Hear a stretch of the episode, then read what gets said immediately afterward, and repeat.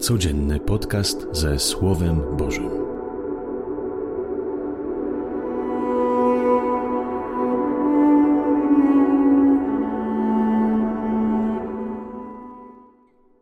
Z Ewangelii według świętego Jana. Jezus powiedział do Żydów: Wysłaliście poselstwo do Jana i on dał świadectwo prawdzie. Ja nie zważam na świadectwo człowieka, ale mówię to, abyście byli zbawieni. On był lampą, co płonie i świeci. Wy zaś chcieliście radować się krótki czas jego światłem. Ja mam świadectwo większe od Janowego. Są to dzieła, które Ojciec dał mi do wypełnienia. Dzieła, które czynię, świadczą o mnie, że Ojciec mnie posłał. Oto słowo Pańskie. Chwała Tobie, Chryste. Już kolejny dzień kontynuujemy nasze rozważanie o proroku. Wczoraj medytowaliśmy nad tym, że każdy z nas na mocy chrztu jest prorokiem. Jest tym, który pomaga ludziom odnajdywać w każdej sytuacji ich życia potęgę i moc Boga. Jezus mówi, że Jan dał świadectwo prawdzie. Jezus powie o sobie, że jest drogą, prawdą i życiem. Jan nie zaciemnił swoją osobą Chrystusa. Mógł wykorzystać swoją popularność i pociągnąć za sobą ludzi. Mógł zabawić się w Mesjasza i jego wielkość, ale tego nie zrobił. Mówił o sobie, że jest głosem wołającym na pustyni.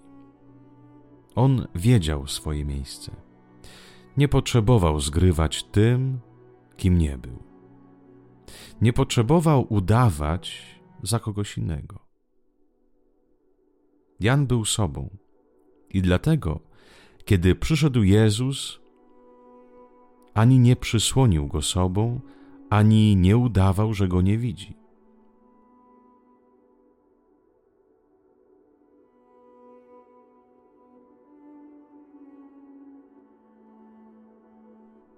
ale wskazał ludowi Jezusa jako Mesjasza.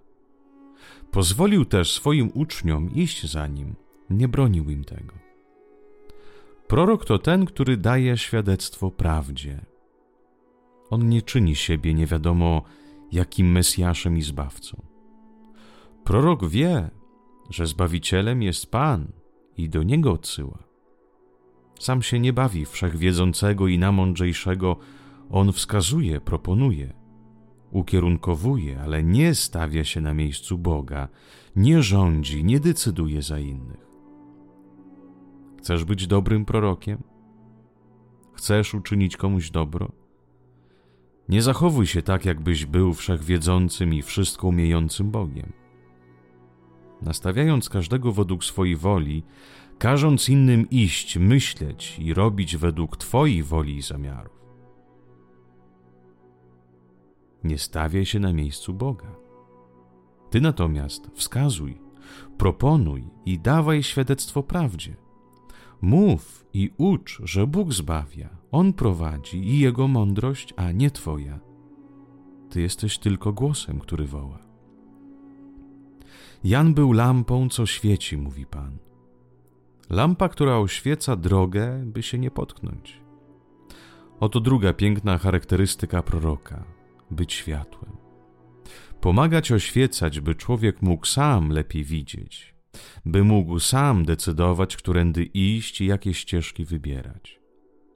Zadaniem proroka oświecać, wydobywać z ciemności, rozjaśniać człowiekowi duszę pogrążoną w ciemności.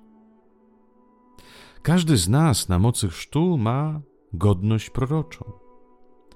Zależy od nas, czy chcemy też i my podjąć się wyzwania, by stawać się lampą i pomocą człowiekowi, który stoi na naszej drodze. Pewnie mamy dość naszych własnych kłopotów, obowiązków i codziennego zabiegania.